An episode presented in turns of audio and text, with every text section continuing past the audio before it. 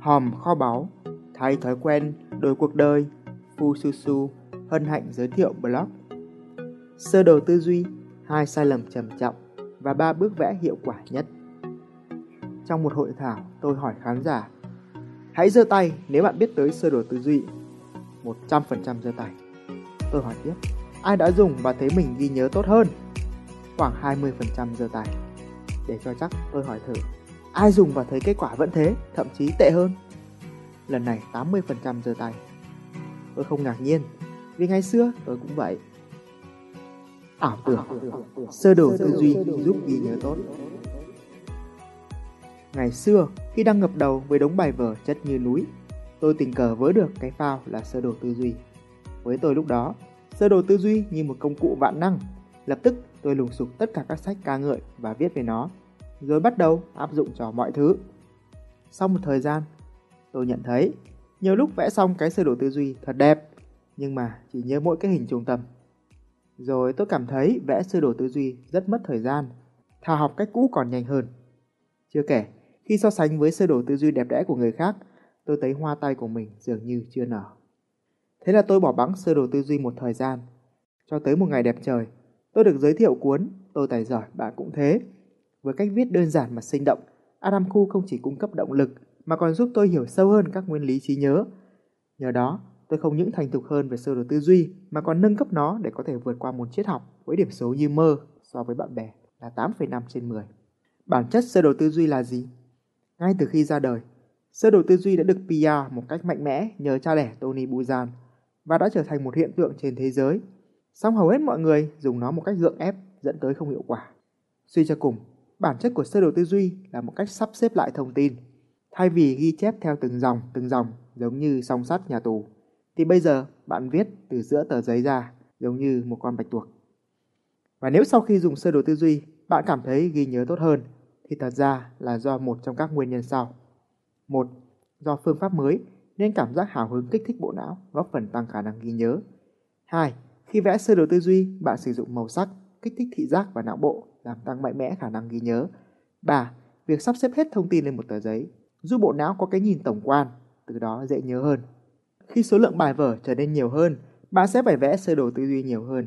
Yếu tố số 1 sẽ không còn hữu hiệu như trước, song yếu tố số 2 và số 3 vẫn sẽ bền vững nếu bạn biết các bước vẽ hiệu quả. Ở đoạn này, có một clip các bước vẽ sơ đồ tư duy hiệu quả được hướng dẫn trực tiếp bởi Adam Khu, tác giả sách Tôi tài giỏi bạn cũng thế và Việt sắp bởi Fususu. Bạn hãy Google từ khóa sơ đồ tư duy Fususu để khám phá. Vậy là bạn đã hiểu bản chất và nắm được các bước cơ bản để vẽ sơ đồ tư duy. Còn hai sai lầm làm giảm hiệu quả của sơ đồ tư duy cũng như ba giải pháp để nhân đôi sức mạnh của nó là gì? Hãy tiếp tục khám phá. Sai lầm thứ nhất, sơ đồ tư duy càng đẹp càng tốt.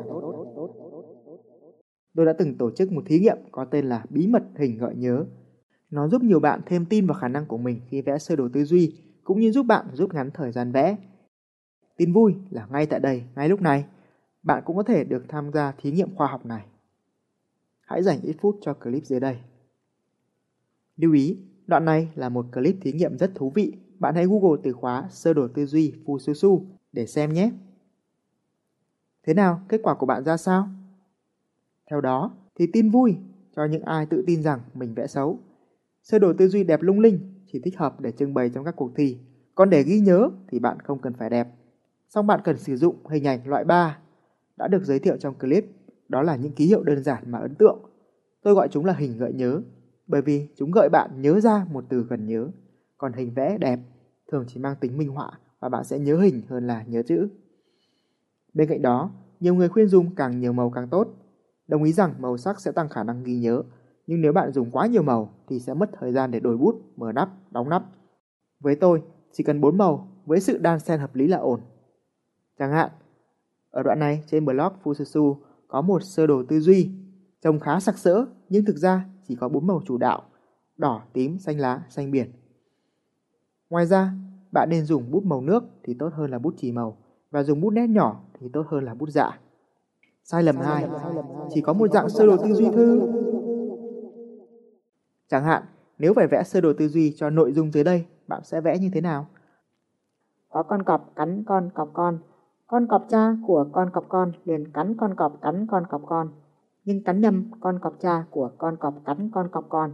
Con cọp mẹ của con cọp cắn con cọp con, liền cắn con cọp cha của con cọp con, nhưng cắn nhầm con cọp cha của con cọp cắn con cọp con.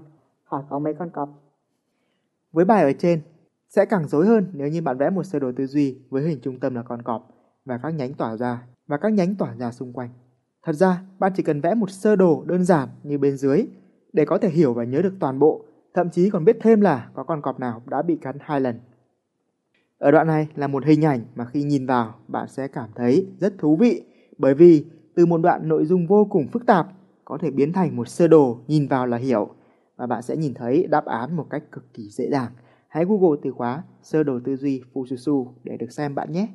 Dạng sơ đồ trên được gọi là sơ đồ quan hệ, biểu diễn mối quan hệ giữa các từ khóa với nhau.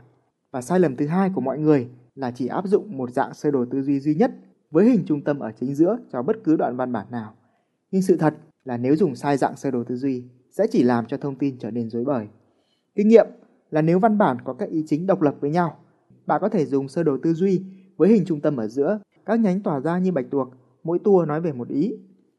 Còn nếu đoạn văn có các ý liên quan chặt chẽ tới nhau, mô tả một tiến trình, một khái niệm nào đó thì nên dùng sơ đồ quan hệ.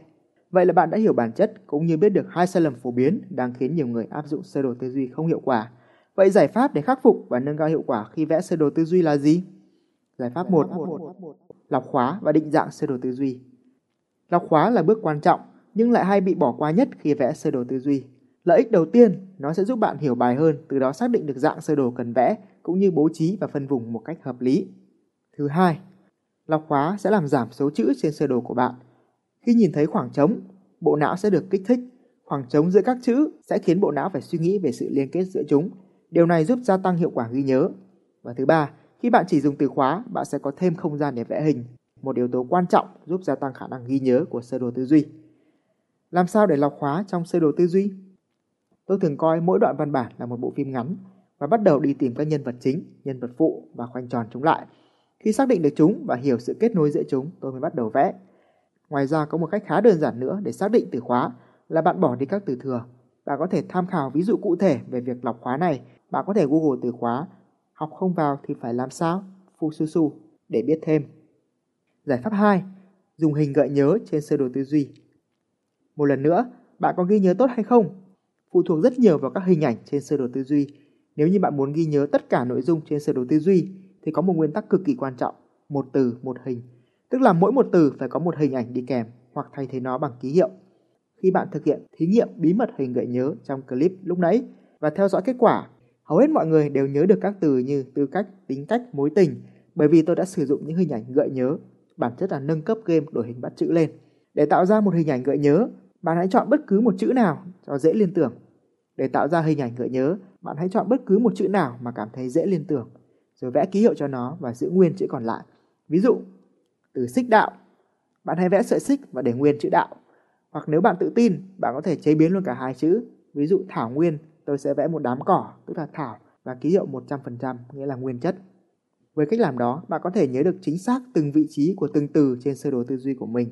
Còn với những con số như ngày tháng lịch sử, rồi các số liệu, bạn có thể tham khảo cách nhớ số trong cuốn sách Năm Magician đánh thức phù thủy trí nhớ trong bạn, nơi tôi đã dành 5 năm để biến hóa những con số thành những hình ảnh vô cùng dễ nhớ, sáng tạo.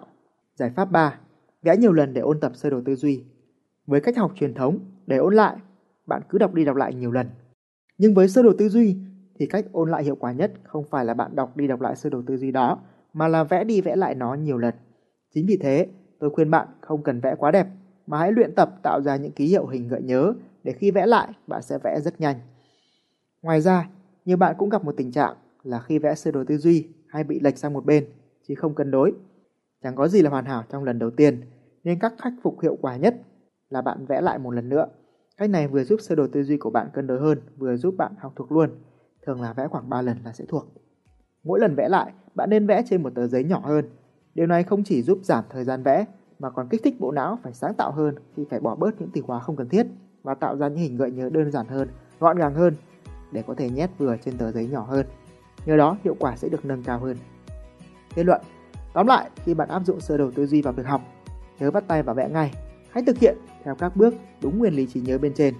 Tìm từ khóa, định dạng sơ đồ xong mới bắt đầu vẽ. và khi vẽ hãy sử dụng các hình gợi nhớ.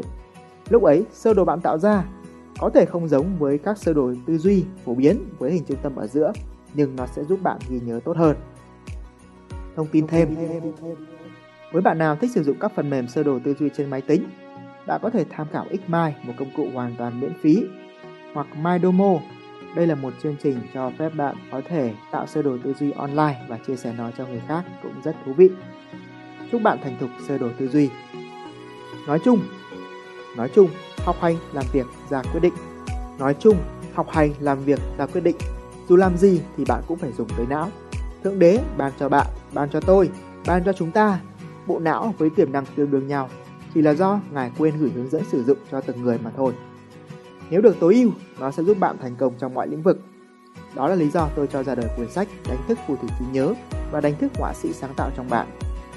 Nếu một người trí nhớ cũng cá vàng như tôi có thể nhớ dãy dài 512 số và gần đây là 1000, giải quyết những tập đề cương dày cộp, đạt 28 trên 30 điểm thi đại học, không có gì là không thể.